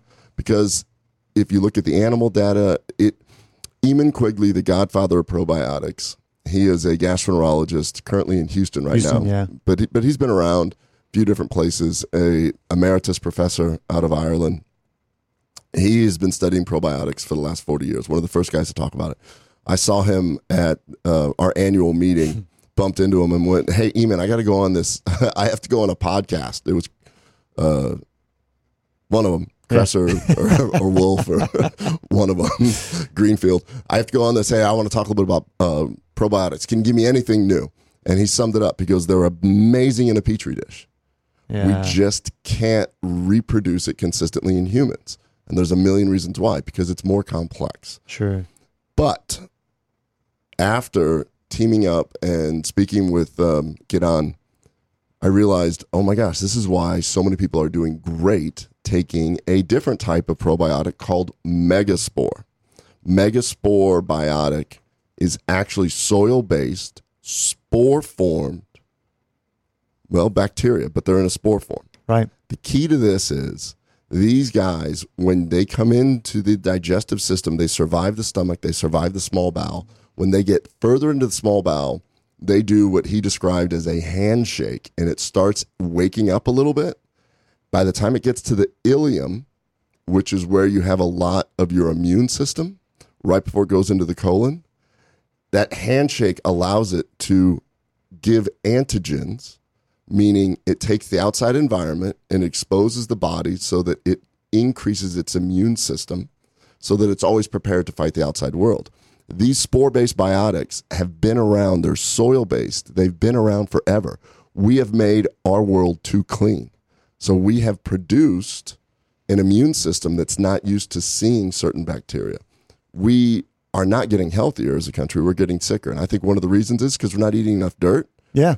And one way to do that is to have concentrated spores that, as it turns out, when it gets to the colon, then they wake up, they send signals to other good bacteria to start reproducing more. They send signals to bad bacteria, and it gets those bacteria to, like, virulent bacteria, I mean. And then they love polyphenols. So when they wake up, the polyphenols are fuel to them. So that's why Atrantil plus Megaspore Biotic work so well together, because they just augment each other. Mother Nature, polyphenols, can't do any better than that. Mother Nature has a type of bacteria that can make it to where they should. So the science behind it is absolutely awesome. So those two are key ingredients. If you look up the price of those, you're already seeing that. You're already saving money. You're already saving money. The third ingredient, I chose life extension, digestive enzymes. Right. And the reason for that is that the digestive enzymes, we've got some data to suggest that it actually works really well with the type of polyphenols that are in the proanthocyanidins that are in Atrantil. And it has been shown to actually help augment some nutritional absorption. So we want to make sure that you get the biggest bang. The reason why I'm doing that is because I see so many patients that when I add digestive enzymes, they actually improve. The third ingredient is really cool. Fourth. Oh, we're already on four. Yeah. Fourth is Omico Organic Turmeric. Oh, yeah. And the thing I love about this one is somebody's out there going, well, I already take turmeric from Costco. I'm like, no. So the problem with turmeric is that the quality varies a ton and the absorption varies. So this particular one is a blend of turmeric plus bioperine, which is black pepper. It helps it absorb. And it has amla, which does blood glucose control, right, and ginger for gut health. That improves gut motility. So those four things synergistically are going to get together. But it also decreases neuroinflammation because of the turmeric. Then the fifth ingredient, we're on five, right? I think so. Yeah. Five or six. Okay. So the fifth ingredient is Vermont Village apple cider vinegar shots. Right.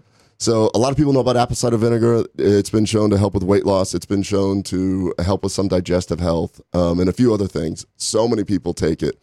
But what's unique about this one is it's organic, and they've actually made it taste good. Yeah. And so we're gonna throw some apple cider vinegar shots in there to see what happens.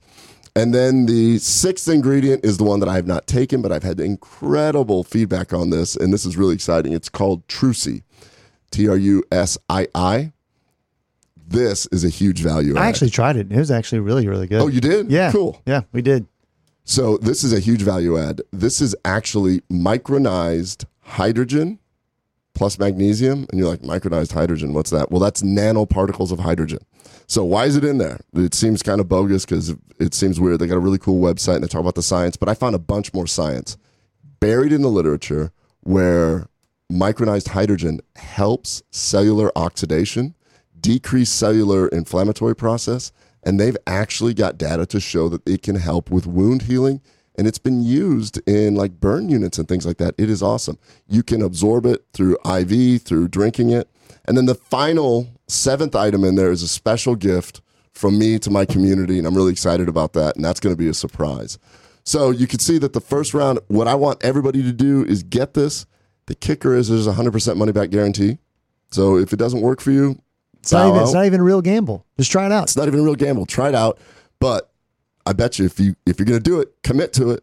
Make a commitment. Commit to 1 month. Take it and look yourself and go, you know what? I do feel better.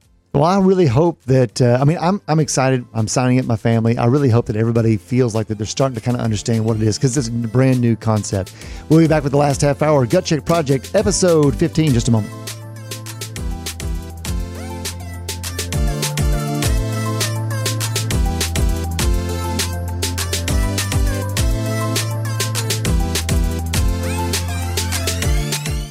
If you're trying to quit drinking or doing too many drugs, listen to me. You don't know me and we'll never meet.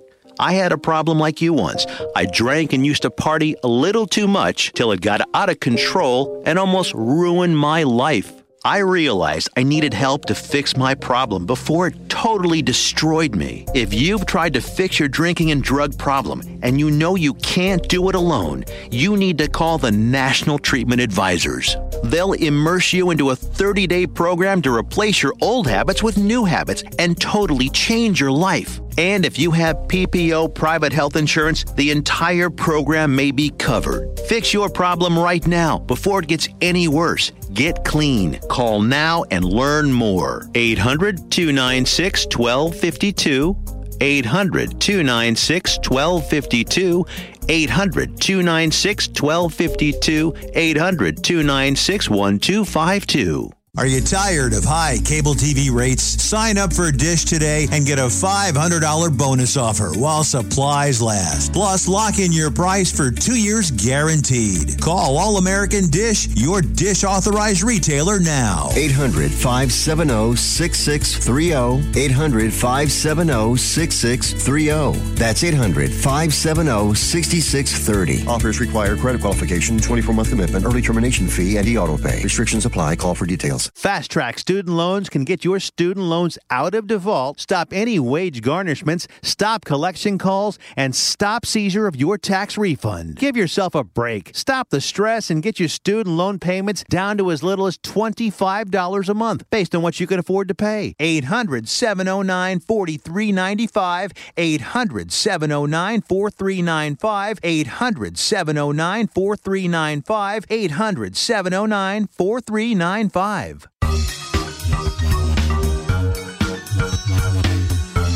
All right, it's the last half hour of episode 15. This has just kind of flown by. We've had a couple of topics that I think we kind of got deep on. KBMD Health Box, what it's like to fight off jetties and waves, well, now we're going to get into the science, which is the first time we've ever pushed it to the last half hour. My drive-through experience wasn't good enough for you. Well, I don't like thinking about it. It's terrifying. It is. I mean, I just kind of don't want us to bring it up anymore. So, you know, one of the things that we do over here is number one, we look at medical literature. We talk about all that. There's also something that a lot of times people completely forget about, that as we learn more, like it's always done, medicine is not static. It's always fluid. No. And just because something has been done the generation before doesn't necessarily mean that we need to continue doing it. Correct. And that's one of the things about the way that we prescribe drugs, the way that we have a lack of using Mother Nature to help us out right now in traditional medicine. So this whole evolution of the functional side coming up and traditional side trying to look at itself, a really cool article just came out, and it was a meta-research, a comprehensive review of randomized clinical trials in 3 medical journals, and they looked at medical reversals. Uh-oh. And what that means is, do you remember when estrogen first came out and everybody was supposed to be on estrogen because it prevented heart attacks? And then after 15 years, they said, oh, our bad. It actually increases heart attack rate and actually stroke. Yeah. So why don't we not put everybody on it? Right. There's a whole... can't remember what podcast it is. I'll find it. There's a whole podcast on... it's one of the really big podcasts, but they looked at medical reversals and Freakonomics. It was on Freakonomics a couple of years ago, where they looked at medical reversals. And you start looking at the data comes out, you get trained, and you're like, oh, statin's great. Everybody needs to be on a statin. Yeah. And then you start looking back and you're like, are we saving lives here? And so to this day, if you walk into a cardiologist's office and they have their data to show it, one of the guys came on and said, I get that the data lowers cholesterol. Like, we know that. But at what expense? But at what expense? Are we actually extending? Is the health span increasing? Is the lifespan increasing? You start looking at these different things. Yeah. So, and, you know, the answer's still out there, I guess. Sure. Because I'm articles like this. Basically, it's this. Here's what they took a look at. They did a systematic search of randomized controlled trials in the Journal of the American Medical Association, the Lancet, and the New England Journal of Medicine. They identified 396 medical reversals spanning different medical disciplines, types of interventions, and populations. So it is the de-adoption of these and other low-value medical practices that will lead to overall beneficial cost savings and beneficial health savings and increased lifespan. Okay. So it's interesting that so much evidence comes out, then we do something, and then when you look back and go, wait a minute, did that really look at this? So this particular article looked at things that they concluded as a randomized trial was very beneficial, but then later became reversed, like the estrogen thing, like that. I only bring that up because it's important to know that when we start getting into new fields, that things are going to change, it's going to be a moving target and all this other stuff. So that leads into this topic that if we're reversing traditional randomized placebo-controlled trials, because that's what everybody says, right? You go to a meeting, show me the data. You know, I know on the other side, the data is being paid for by somebody. Right. So you have to keep that in mind. So kudos to the University of Chicago that just put out a new study, which ties into everything that we're talking about. Okay. So when we had Cooper Reed on, we were talking about psilocybin. So they just put out this study from a first ever placebo-controlled LSD microdosing out of the University of Chicago. Oh. Yeah. Wow. Interesting. So anecdotally, Silicon Valley entrepreneurs and Silicon Valley very, very successful people have for years discussed the microdosing ability of LSD. Okay. And higher dosing of LSD is actually currently being studied for looking at helping with PTSD, helping with severe depression. Yeah. So these guys wanted to know, hey, what is microdosing and does it actually do anything? Okay. So they took a group of 20 volunteers and for once a week, for 4 weeks, they gave them 6.5 micrograms, 13 micrograms, or 26 micrograms. A typical dose to get high is 100 to 200 micrograms. So this is significantly less than what that high would be. Significantly less. Okay. And then they looked at behavior trends. They found they looked at behavior trends, cognition, negative thoughts, and a bunch of other parameters all surrounding this. And the most important thing that they wanted to find out is, do you get high? Did you experience any hallucinations? Hallucinations. There yeah. I'm merging the word hallucinogenic with hallucinations. And I'm like, what is that word? It's all right. All right. So they were looking at that. And what they found is that, surprisingly, those that took 26 micrograms felt a little something. Okay. So, but it's a very small group. You don't really know. And what they did show is no change in mood, no change in cognition, and no real change in academic performance. The flaw to this study, and they openly admit it, because this is just dipping their toe in the water. Right. They didn't want to jump in and be shut off. And, sure. It's University of Chicago. It's bold of them to do this. When they talk microdosing in Silicon Valley, it's done every day. Yeah. And they actually discuss that these receptors and things have to be tuned up for it. So doing it once a week probably doesn't do a whole lot for cognition and energy and all these other things. Sure. But doing it every day and getting those channels to open up. Yeah. That's what people talk about. They say that your mind opens up to different things. You're able to accept new ideas on a much different level and things. So their next level study, they said, admittedly, we really need to start stepping it up to see if it's 2-3 times a week, if it's whatever. But it's just exciting to see that we're now starting to do clinical trials on these non-pharmaceutical type things. Well, it's really interesting that they would, so out of that 20 subset, I don't remember if you said this, but none of them necessarily were suffering from depression, though, correct? They didn't get into that at all. No, they were just bringing people in. Mostly they just wanted to see effects. Hey, yeah. Are you getting high? Okay. Number one, are you getting high in any way? Is this going to be a dangerous thing to bring into society? Don't you think that probably this study really is probably the tip of the iceberg? They know that they want to map out the frequency like you were just referencing and move further along. Microphone cut out there.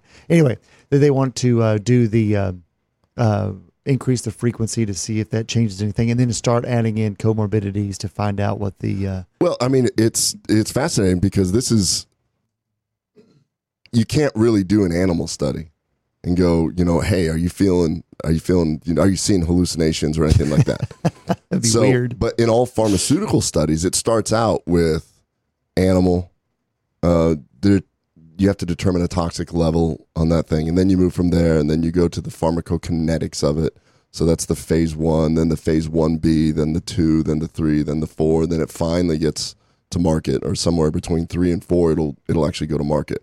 So consider this more like the phase 2 portion of the clinical trial. Okay, we've determined that talking to enough Silicon Valley animals, which is I guess what they were kind of looking at, that enough people have been doing it and been doing it consistently that it's probably safe at this level. So now let's start doing it in a controlled environment, and they watched them the whole time. So they were keeping an eye on them. It wasn't like they gave it to them and said, now go out and do some stuff. Yeah. Go shopping. Yeah.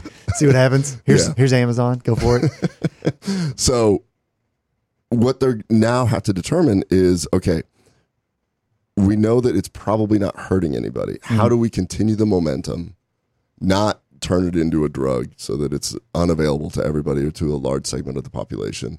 And it is just tip of the iceberg and seeing where it's going. So by the decriminalization of psilocybin in Colorado and studies like this, I really think that there's going to be a whole future which is going to be beneficial for anybody that suffers from depression, anybody that suffers, because that's where all the research is going into, anxiety, depression, things like that. I think it's going to be fascinating to see how microdosing of psilocybin or macrodosing of psilocybin, microdosing of LSD, macrodosing, because studies are going on right now with that.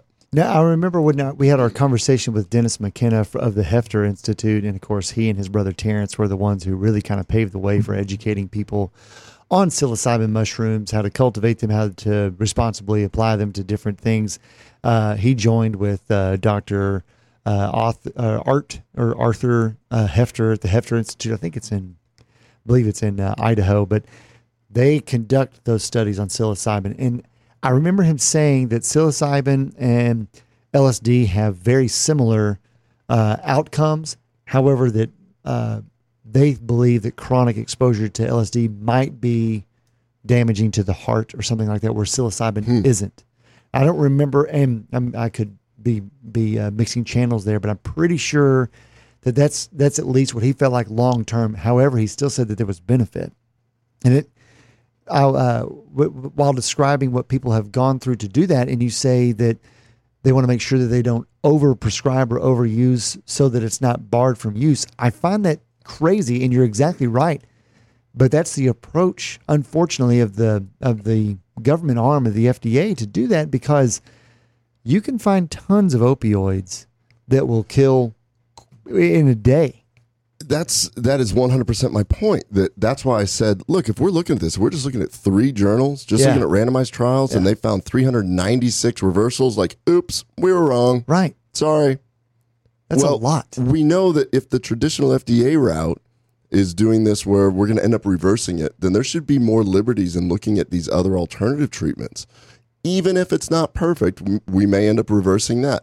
LSD may end up causing some heart conditions that the Hefter Institute has uncovered first. Who knows? But knowing that traditional research is not flawless is the key here. Oh, and my point with the Hefter Institute is its responsible research is meaningful. So if they're able to uncover that, and then you have people who are really trying to experiment so that they do better, wouldn't it be more beneficial that the research is allowed to be conducted and it be paired with the appropriate people so that they can make their own educated choice on the avenue that they would like to use to get better? And it's people like Dennis, that and now the University of Chicago that are able to put some legs behind that so that it's not such a mystery. It doesn't make sense to keep things like that covered up. Well, it's fascinating because I keep saying it's fascinating. Although I just realized that's my repetitive word when I actually am kind of excited about medical literature. It's okay. So there's so many things that are going on. So when we were at IFM, I met the CEO of Arterosil. Oh, yeah. Okay, so what this is, I was walking by the booth, and they had their booth, and it was just very scientific. And I started talking to the guy, and this particular product, which works on the endothelial glycocalyx, meaning the lining of all your arteries, and it lines, there's a little small glycocalyx in the lining of pretty much the intestinal lining as well. Sure. That they had been doing research for over 20 years to figure out how to smooth out the glycocalyx, which is what allows the artery to be elastic and not stiff. Mm-hmm. In other words, blood pressure. And if it's smooth, nothing sticks.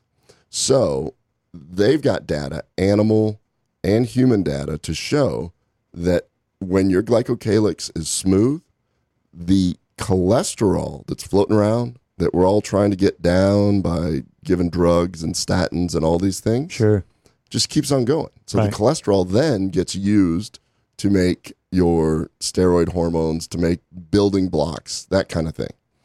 When the glycocalyx gets stiff and it actually has a little bit of damage in it, so it's no longer a smooth road, it's got potholes, right? Well, then that high cholesterol sticks, and that's how you start forming plaques. I was like, whoa, how do I not know about this? And the data he showed me was pretty cool. They've got electron microscopy looking on it. They've got these animal models. I met with their PhD that was there. And then I found out why. It was initially going to be a drug.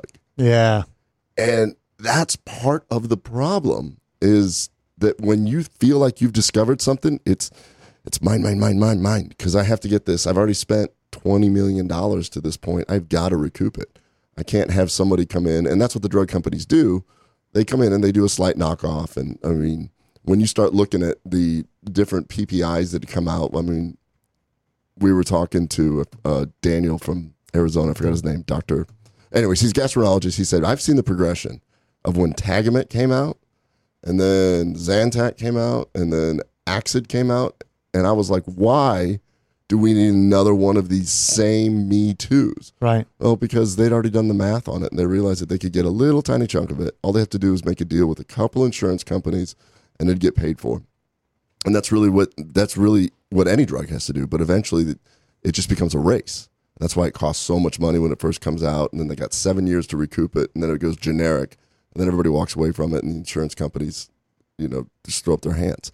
So here's a great example of, they've been working on something for 20 years that could be a big game changer. Who knows? Mm-hmm. I bought a case. I'm going to start taking it. I'm going to follow my blood sugar. I'm going to follow my blood pressure. I'm going to see if I can find any trends. Sure. Because like all things, I want to try it first. Anything that I've, going to recommend to somebody to do all the biohacks and everything, I'm not going to have somebody else try it. I mean, I want to try it first and see what happens. So we'll see what happens with this Arterosil. But there's a great example.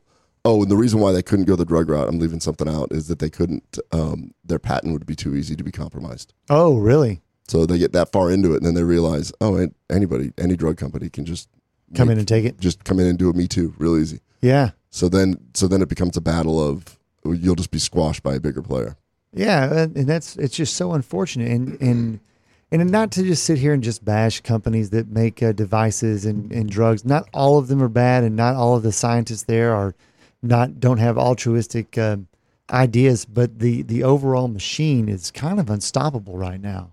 It really is. I mean, we talk about the healthcare industry is somewhat dependent on itself, and it's dependent on chronic illness. Yes. It's dependent on chronic illness. I would love to see our KBMD Health Box change the health landscape of primarily the DFW Metro. I guess DHAT will be able to do that because it'll be more of a concentrated area. Sure. Wouldn't it be fascinating 5 years from now, after people start getting diet recommendations? We had Chef Patrick was telling me earlier, he goes, hey man, when you launch that box, he goes, let me know and I'll put in healthy recipes for free whenever you want.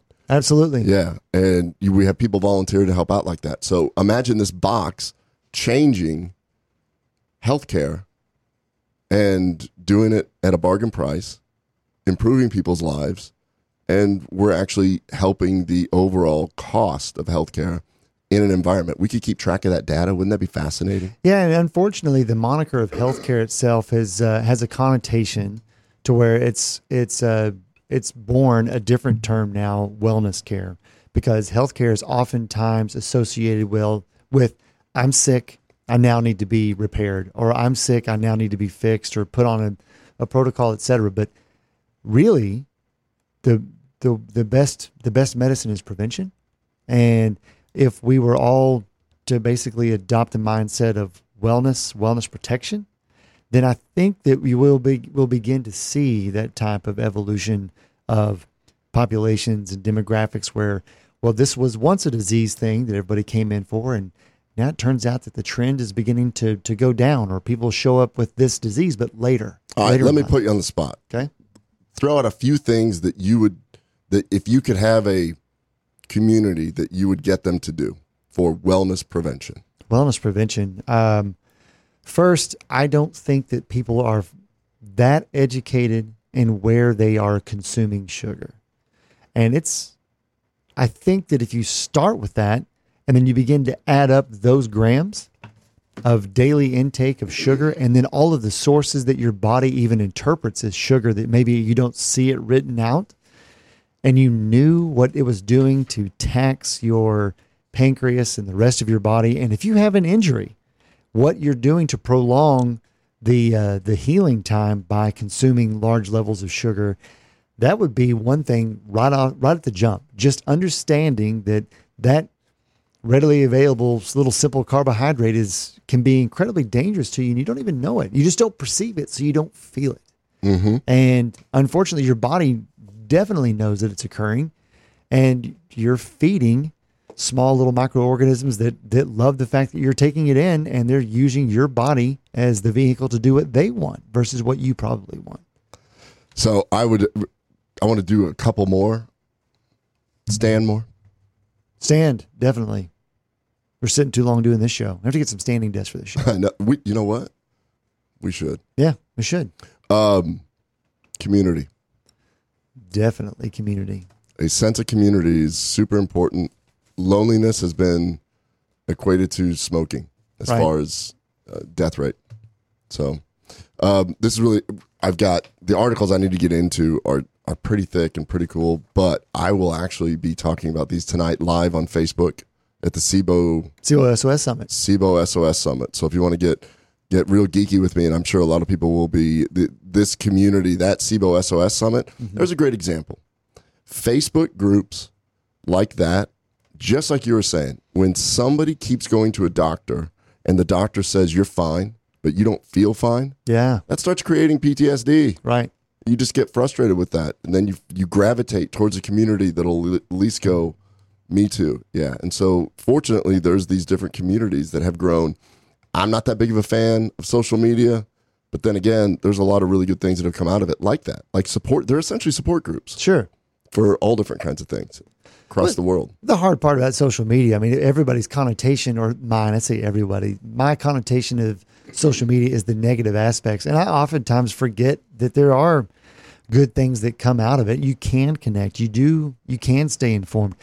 Unfortunately, the moment you begin to give them a little bit of data on what it is that you're interested in, then you just get peppered with tons of other stuff that is not interesting to me at all. And I can't sit there and scroll through Instagram and just look at different photos. I don't care at all. It's not really my thing. So when you were talking about get rid of sugar, mm-hmm. So for tonight's and for my 3-hour SOS SIBO Summit I'm going to have to do, I need to talk about stuff that the other docs haven't talked about. Right. So our graduate Secret Weapon sent me a bunch of really cool articles in preparation for this. Uh-huh. One of them is really interesting that I need to read about 10 more times here, but it's the sulfate, chronic SIBO gut dysbiosis as a protective mechanism. Really? Yeah. Now, I did the same thing. I went, that seems like somebody's way off. Seems very long, yeah. It's very long and it's very off course, but now that I'm actually reading it a couple times, I'm like, huh. In one section here, it's really interesting. They actually describe, I guess the author, I actually think it's a blog by Elliot Overton. And I don't really know their history. I probably should look it up, but it's very well written. It's very thick, very sciencey. So they seem to know their science at least. Maybe we'll get hold of them and have them explain a little bit better. This is a really interesting section. You were talking about sugar. Mm-hmm. So sulfite is an intermediate in sulfur metabolism. You can also ingest sulfites. Sure. They are extremely toxic. It can lead to significant oxidative damage. So it's important that the body rapidly converts it to sulfate. Yeah. Okay? Mm-hmm. So the sulfite to sulfate conversion relies on an enzyme called sulfite oxidase, which uses a cofactor called molybdenum. Molybdenum. Okay. Okay. Just keep that in mind. If this enzyme is not working properly, it can lead to two problems: the toxic buildup of sulfite and sulfate deficiency. Okay. Possible factors disrupting this enzyme. This molybdenum deficiency is caused by glyphosate. Oh, my goodness. GMO. Roundup. Yeah. It is a potent chelator of that cofactor that is necessary. Wow. So glyphosate substitution for glycine, it is mistaken for glycine. You know, we've been saying all along that this is an inert, you know, this is the whole thing of Roundup. This is a reason that I've never, ever thought of. So the Suox enzyme contains critical glycine residues, which could theoretically be replaced by glyphosate. It's just so disappointing because now, you know, many have associated the glyphosate, the Roundup with Monsanto. Make no mistake, a large-scale pharmaceutical company, Bayer, owns Monsanto now. So these are the same people that are purportedly doing these health research, clinical trials, submitting drugs, creating medical devices, getting them through, getting firsthand approval, and then being suggested by physicians. And these are the same people that still now, and under the guise of we're going to help out our food supply, et cetera, so that we can produce X, Y, and Z, they're just moving product. So this could be an example of, well, you were talking about medical reversals earlier. Yeah. Is using glyphosate just a medical reversal? Well, the difference is that it's not a cohort of people. It is the population. We're being exposed to it. No joke. So this article continues to go on. Remember how everybody, I mean, I'm busy. Every gastroenterologist I know is busy. Yeah. People are getting sicker. Yeah. And they are not, we're seeing, it's like the same thing. Are we now seeing gluten intolerance or are we just looking for it? Are we now seeing SIBO or are we just looking for it? Watch this. This author goes on to describe a deficiency in sulfite oxidase caused by glyphosate would encourage the growth of microbes that are able to reduce highly toxic sulfite to less toxic hydrogen sulfide. We know that there's two types of SIBO, methane predominant, hydrogen sulfide. Yeah. So the theory, the reason why the article starts here, is this a chronic adaptation? In other words, being bloated and sick with bacterial overgrowth is still better than being toxic from sulfite. Wow. So the article that I will not be able to get to that is deep and really cool. So this one made me, you know, things that make you go,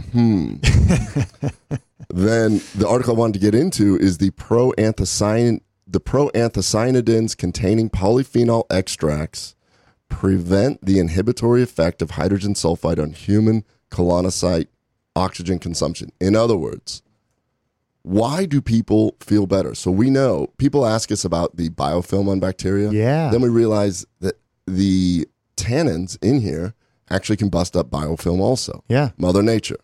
Now it looks like in this particular experiment, these guys, I'll just give you the quick rundown of it. What they showed is that when they took human colonic tissue and they exposed it to hydrogen sulfide, which now we can say is a reaction to the diet that you're eating. Right. Hydrogen sulfide led to inflammation because the enzyme to convert it, to get rid of the hydrogen sulfide, that can be overwhelmed.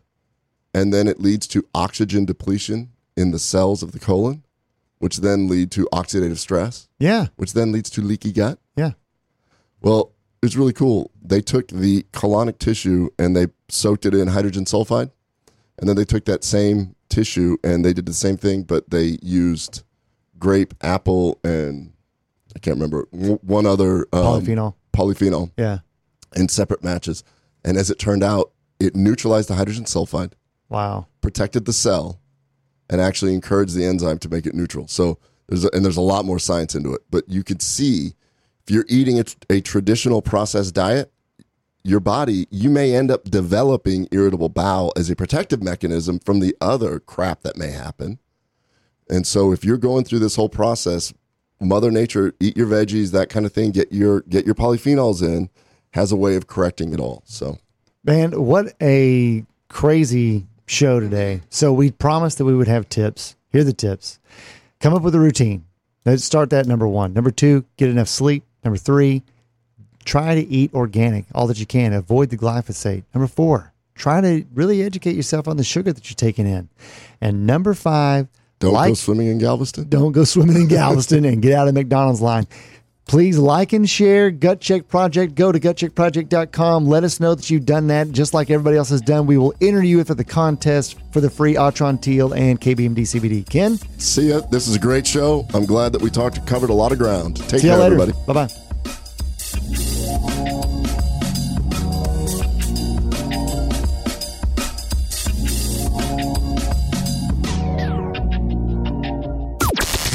This is the only 24-hour take-anywhere platform dedicated to food and fun. We're Spoonie. It's cutting into your exercise time. It's stabbing you in the back nine. And it's attacking your peace of mind. It's pain, and it's getting in between you and the life you want to live. CBD Medic targets your pain at its source. It's fast-acting relief with active OTC ingredients, plus the added benefits of THC-free hemp oil. Get back to your life with CBD Medic, available online and at CVS. These statements have not been evaluated by the FDA. This product is not intended to diagnose, treat, cure, or prevent any disease.